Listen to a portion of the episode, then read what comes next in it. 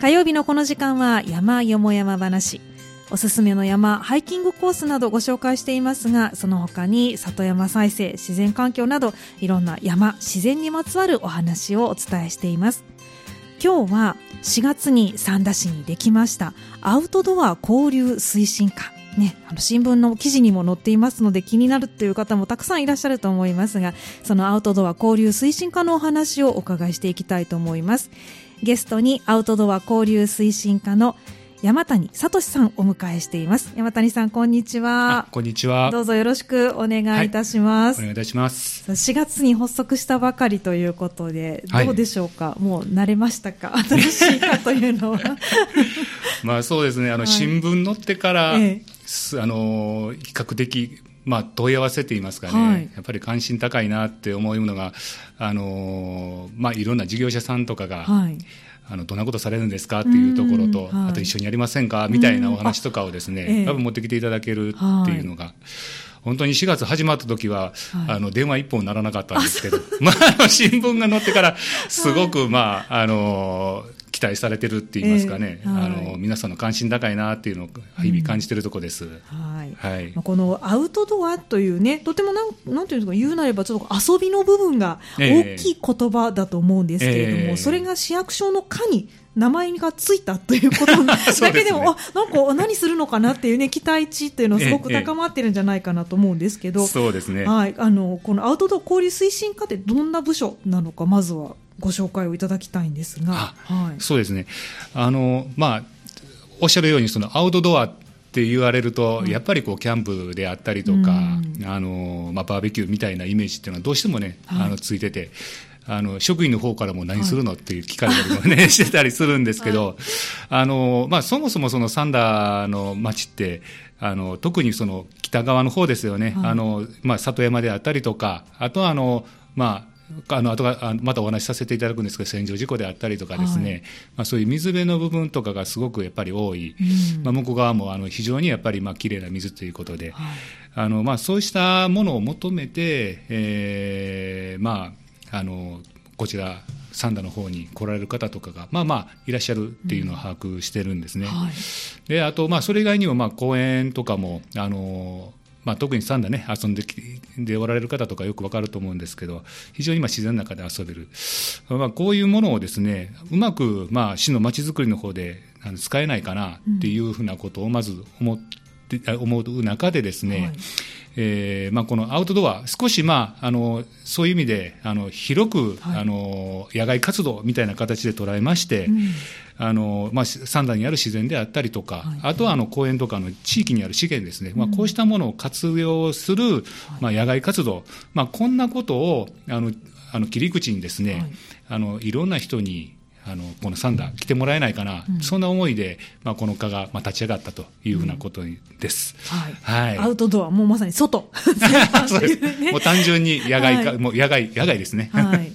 ね、でも、はい、あのサンタにこう越してこられる方もやっぱりこの自然が魅力だと言って引っ越してこられる方もたくさんいらっしゃいますので、そうですね。ね、うん、本当に魅力的な資源があるということでこれをじゃあまあ活用していこうという。あそうです、これを使って、はい、まあ、ぜひ人まず人をこう、うん呼び込みたいっていうこともありますし、はい、あとはあの新しいつながりですね、ええ、あの特にまあ今、アウトドアとか、はい、あの注目されがってはいるんですけど、まあ、そういう新たなつながりとかも作りながらっていう思いで、うんまあ、この組織立ち上がっているということですね。なるほど、そうですか、まあ、新たなつながりということですから、まあ、サンダーに限らず、外からも、あそうですね。たくさん来てもらいたいとそうですね。いうことですね、それでこの4月から設置されたということなんですね。はい、はい、あのもう少し詳しくその課ができることになったこう経緯というかきっかけみたいなところからお話しいただきたいなと思うんですが。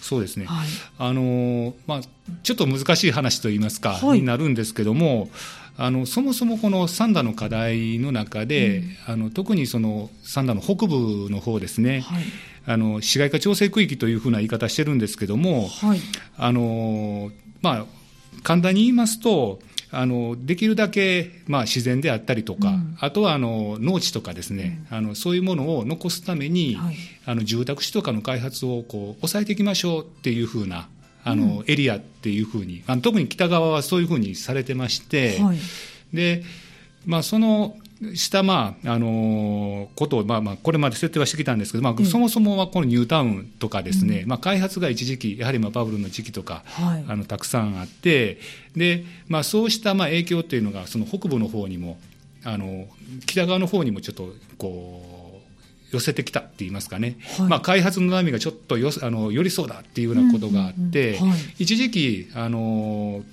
小さな、まあ、開ミニ開発っていうふうな言い方してますけど、はい。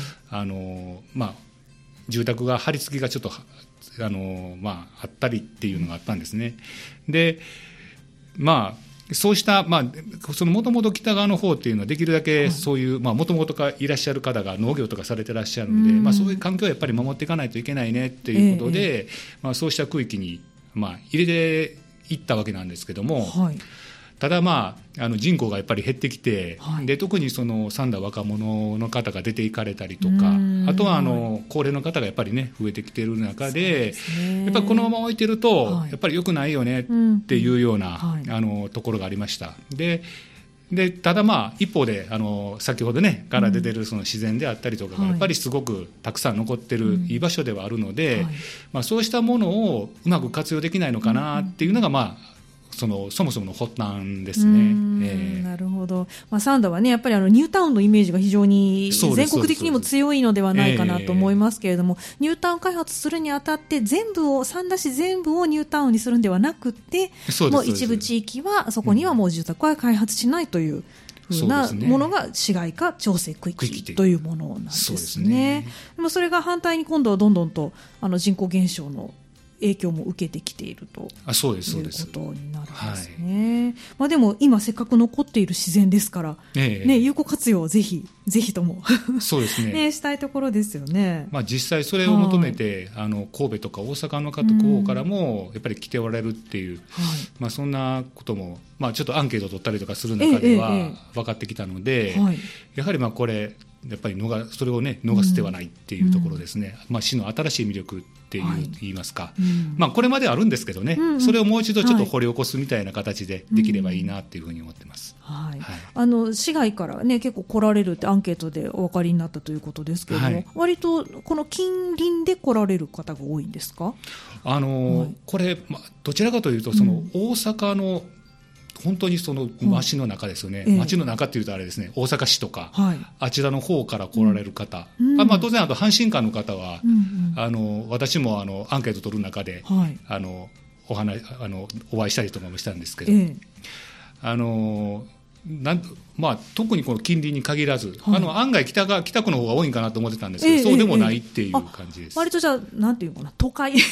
あ本当のと大都、はい。まあ、ある意味、大都市の方からも来ていただいてるっていう、でがたただ大阪からやっぱり1時間ぐらいで来れるので、はい。まあ、神戸もそうなんですけど、ええ三田ってその神戸も大阪も両方1時間で来れるっていう場所で、うんうん。うんまあ、そういう意味でこうちょっと自然にやっぱり触れたいとか、はい。ちょっとこう癒されたいなって思った時には、やっぱり来やすい場所っていうふうに、やっぱり道路とかが、はい。鉄道もそうですけど、うん。あのそういう交通の便がいいので、そうですね。そういう部分がやっぱあるのかなと思思います。ね。はい。そうなると、やっぱ本当に着目されやすい場所ですか？ら、あそうそうですね。より生かしていきたくなりますよね。そうですね、まあ、逆にこれ置いてたらもったいないな、まあ、町としてはもったいないなっていうそうですよね、はいまあ、大体あのその三田に、ね、お引っ越しされて来られた方も大阪、神戸にアクセスがいいということもあって、えそうね、来られてる方が多いということは反対に言うならば遊びにも来やすい。あそうですねね、っていうことですもんね。そうですねなるほど。じゃあ、それでたくさんのファンを増やして、あそうですそうです、ね、これ人口減少の解消にも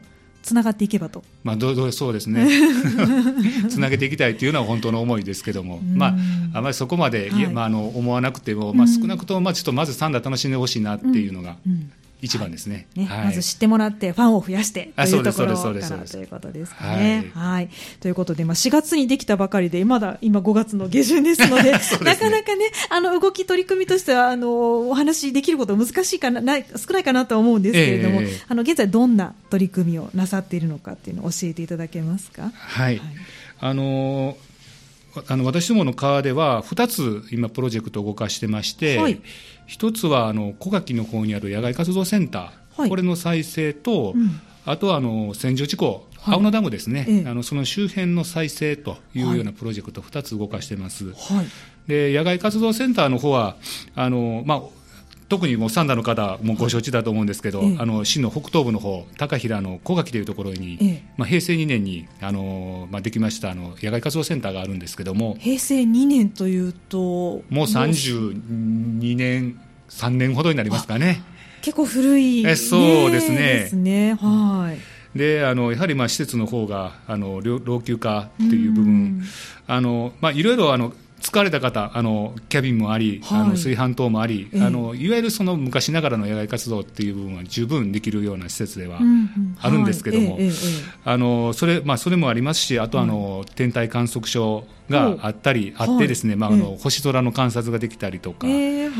あとはあの施設の、まあ、その横には、まあ、廿日川という川が流れてまして、まあ、そこではあのホタルとか、はい。あのまあ、オオサンショウウオですね、あの天然記念物の、はまあ、そうしたものもまあ生息しているっていう、うん。まあ、非常にまあ場所として、あの大変もう自然を感じやすい、いい場所だっていうところになってます。はいええそうですよね。はい。でまあ、魅力で、まあ、3つ挙げるとしたら、はいあの里山、水辺、星空みたいなことなのかなというふうに思うんですけども、まあ、先ほど言いましたちょっと施設の老朽化っていう、あのもしくはその陳腐化みたいなね、あのはい少しまあやっぱり今ま今のニーズに合っていない、来なくなってきてるのかなっていうのを感じてまして、うんはい。まあ、特にその今、アウトドアって言ったら、まあ、レジャーっていう部分がありますから。はいえええ。でやっぱりまあこうした、まあ、ちょっと社会のうん。あの流れのといいますかね、あの変化っていうものに、やっぱり合わせていく、ん。あのこれまでの野外活動、プラス、まあ、できたらばその観光という側面ですね、まあ、こうしたもので、えーまあ、なんとか再生できないのかなということで、うん。はい。今、あの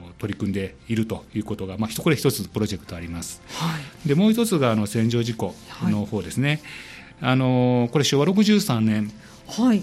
青野ダムが、まあ、できた時に、まあ、あの洗浄事故という、まあ、湖、うんあのせき止めてますんで、まあ、湖ができたわけなんですけども、はい。あのもうこれももう35年ですかね、あのぐらいになりますけど、あのちょうどこう川が2本流れてきてまして、はい。えー千畳寺山っていうのがまあ北側あるんで、まあ、ええ。ええ湖の、ね、北側にあるんですけど、その西側には青野川、うん。東側の方はあの落原の方から流れてくる黒川ですね、はい。えーもうしくあの落落原と流れてくる。うん。まあ、この2つがあってですね、えーまあ、その湖っていうのをまあ満たしてるわけなんですけど、まあ、うん。その周辺、あの里山であったりとか、うん。あとはあの県立の有馬富士休養ゾーンっていうはい。あの有馬富士公園の、まあ、一つのですね、ええ。ゾーンがあります、はい。でその他にまあ市の都市公園っていうのが、うんうん。あの20ほどですかね、あはい。の点在してましあてあね。あのはい。細かいのもね入れると結構たくさんあるんですね。えーはい。はい。でえーまあ、その一部で、まあ、例えば下青野公園とかであれば、まああそこあのテニスもできますけど、他はい。バーベキューができたりとかですね、うんはい。あと小野公園とかあの、いくつかあるんですが、ええまあ、そうしたところではまあバーベキューとかができて、うん。えーまあ、デイキャンプ楽しまれている方とかがまあいらっしゃはい。るということです。であと水面、まあ、水辺の方も、あのエンジン、まあ、ちょっとあのエンジン使うとどうしても油が出るんで、はい。まあ、それはあのやはり、まあ、す一応、青野ダム水源ですから、ええええ。それはちょあの禁止はされるんですけれども、あの例えばカヌーであったりとかであれば、はい。あの十分楽しんでいただいて構わないという、あのそうなんですね。なかなかあの水辺あ、飲み水でこう、はい。ダムでですねそういう場所って珍しくって。はい。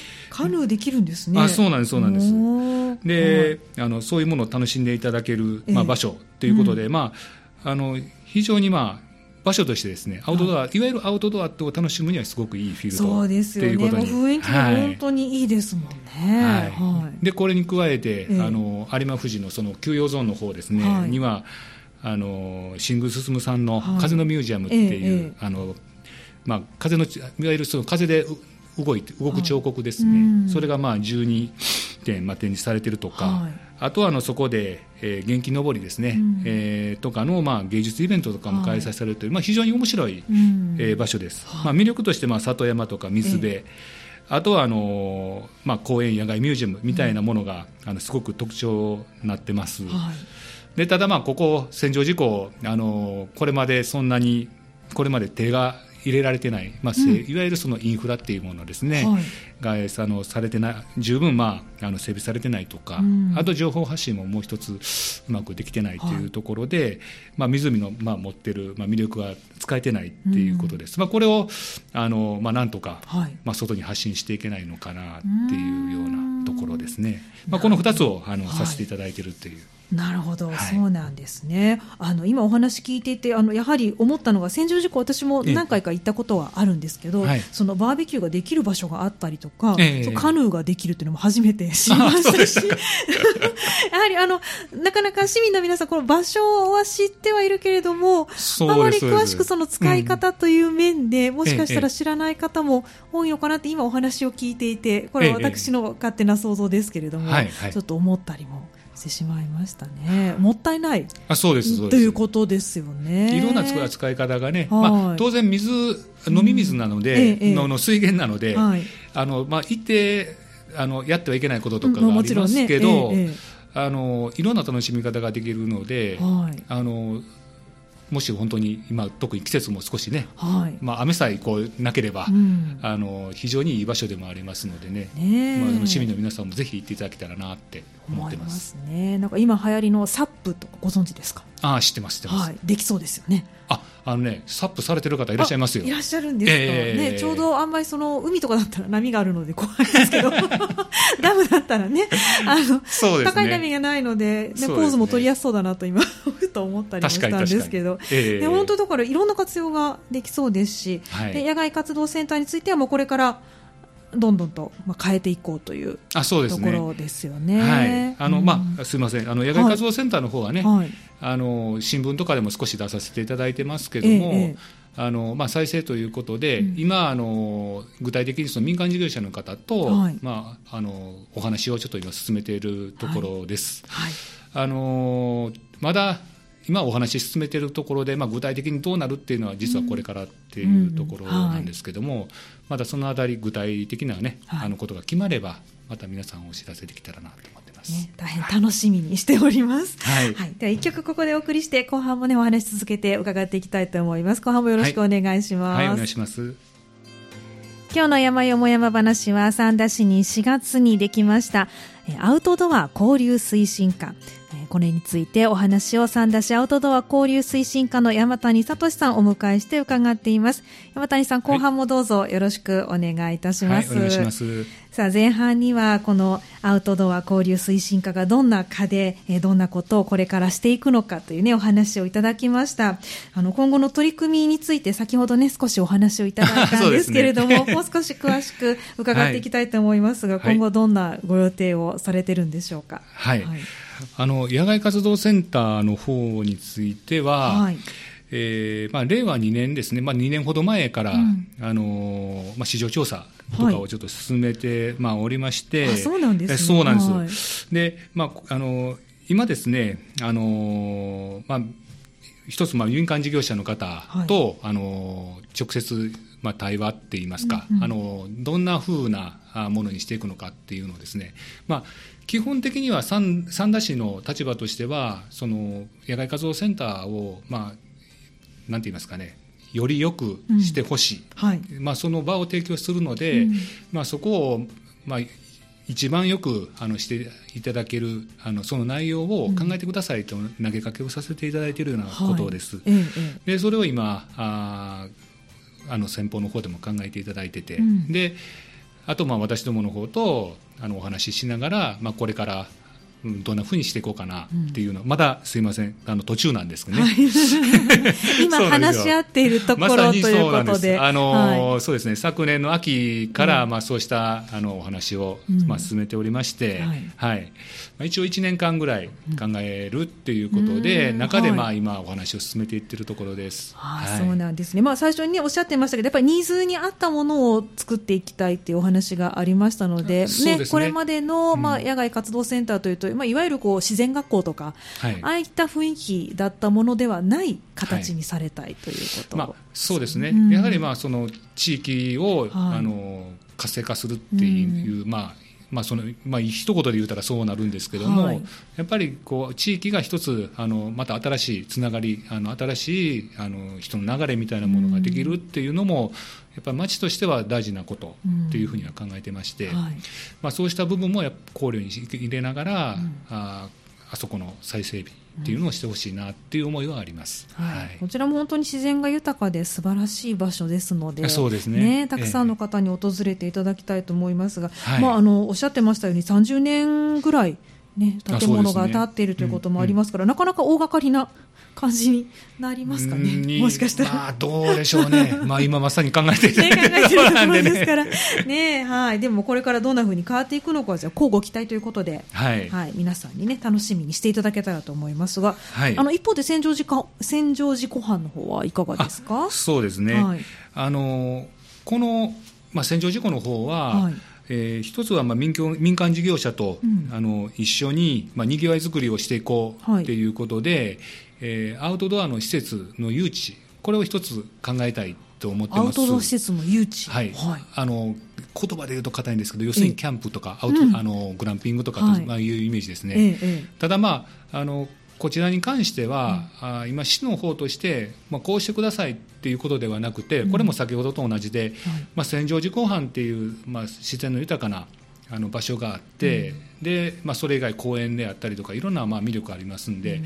それを頭に入れながら、まあ、戦場事故のでもし、まあ、そういうあの宿泊系のね、うん。アウトドアするんだったらどんなことができるかなっていうのを提案してもらおうとい。うふうなことを思ってます。はい。でまずはあそうしたまあ調査を、はい。あの民間事業者の方に投げかけしていきたいなということで、えー今、まああのーその取りまあ、それをまあ取り組んでいってるっていうような状況ですね。であともう一つは、ええ。まあ、その単にそのキャンプ場とか、はい。あのーまあ、宿泊する場所だけ作っちゃうと、ええ。あのよくありがちなのが、あのー来ていただいてそのまま帰っちゃうみたいなことになってしまうので、はいそれ絶対もったいないって思ってて、ね。はい。あのやはり、まあ、せっかく来ていただいたら、うんやっぱり戦場事故のその自然っていうものを楽しんでもらえるようなプログラム、うんはいこれ考えたいなというふうに思ってます。うんはい、プログラム。はい。はい、あのーまあこれも今まだ考え中ですけど、はい 考え中ばっかりで本当に申し訳ないんですけども、いえいえいえはいあのーもうまあそういう視点まあいまあ簡単まあ一番わかりやすい例で言うと、あのやっぱり子どもさんですね、うん。にあのその自然体験、はい。まあ、虫取りであったりとか、うん。あの少しまああそこの,、まあしまあ、あの里山であったりとか、はい。風感じてもらいながら、自然体験してもらえる、うん。あのそんなプログラムであったりとか、、はいうものも考えてますね。うん。はい、でああとそれ以外にもあのまあ、せっかく公園とか、はい。あの先ほど言いましたね。あの風のミュージアムとかもあるので、あん。なものもうまく使えるようなプログラムを考えたいなっていうようなことも考えてます、まあ、こういうなこうしたものもまた、あの特に万博っていうのも少しねあの、はい。実はちょっと突然ですけど。万博、えっ、と、大阪の。あそうですね、はいあの大はい。阪・関西万博、ええええ。ー2025年ということなんで、はい。あと2年後なんですけど、ええ。まあ、ありまあるんですけども、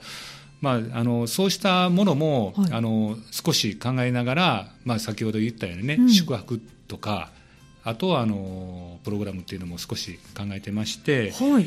あのまあえー、と兵庫県さんの方が、はい今の兵庫フィールドパビリオンっていうような取り組みを今、実はちょっとされていらっしゃいます。兵庫フィールドパビリオン。はい、そうですね。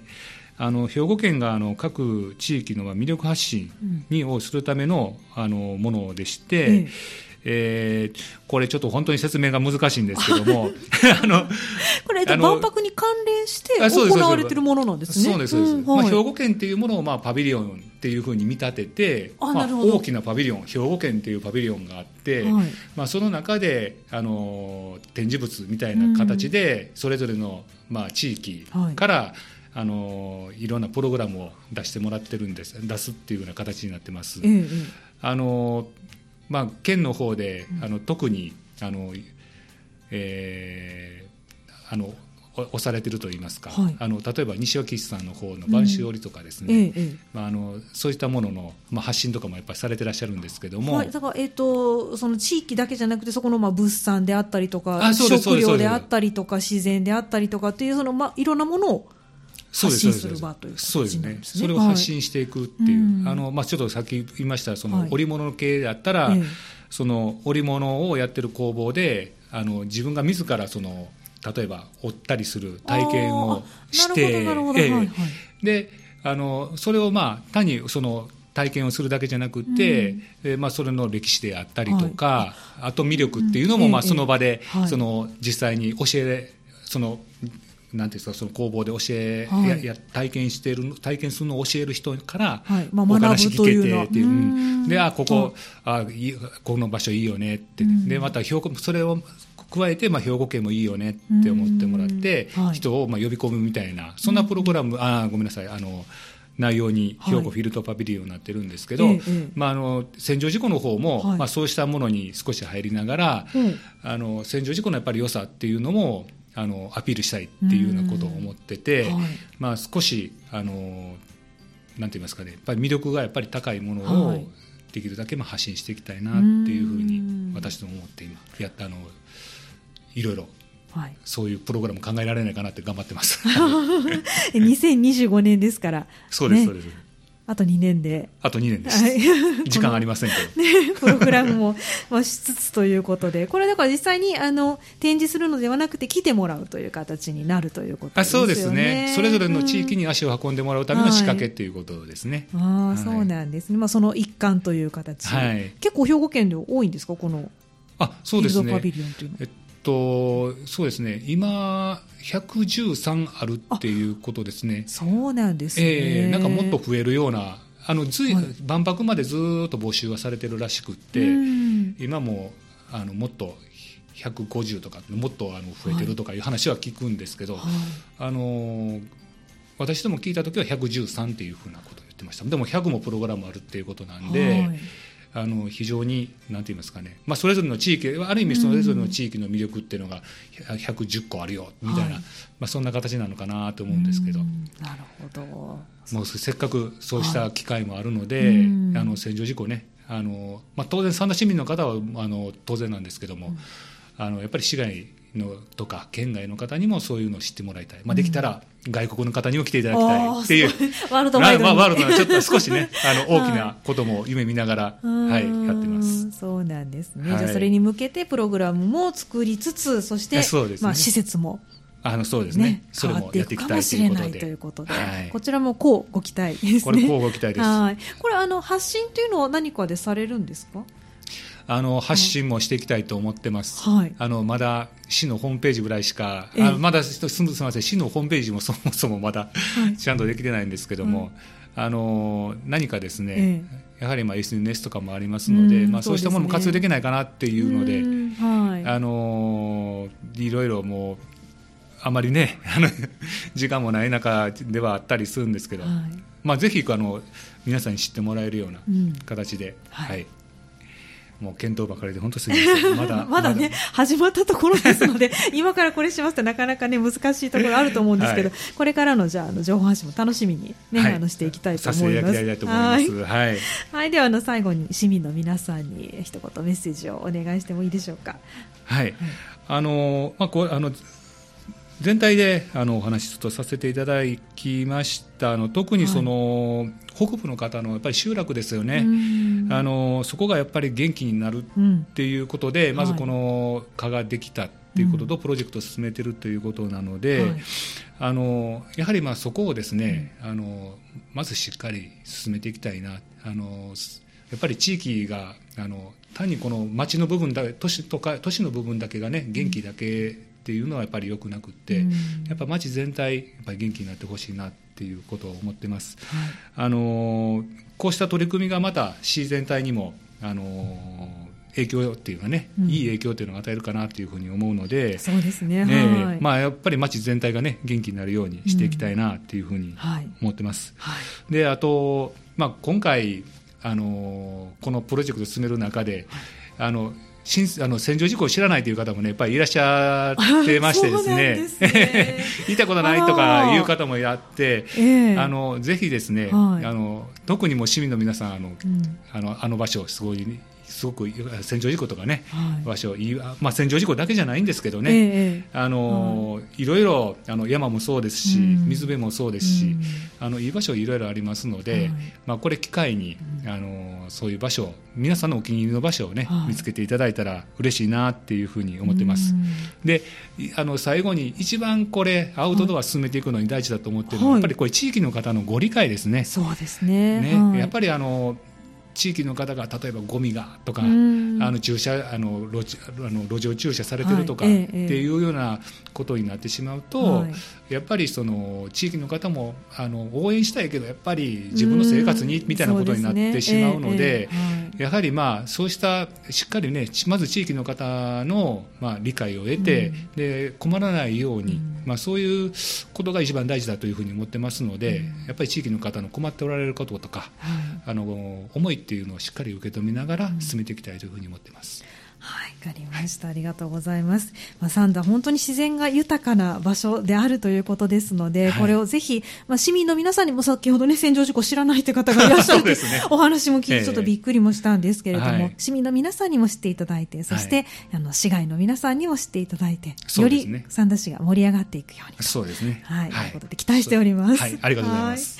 はい今日の山よも山話は三田市アウトドア交流推進課から山谷聡さんをお迎えしてお話を伺いました。山谷さんどうもありがとうございました。はいありがとうございました。以上、山よも山話のコーナーでした。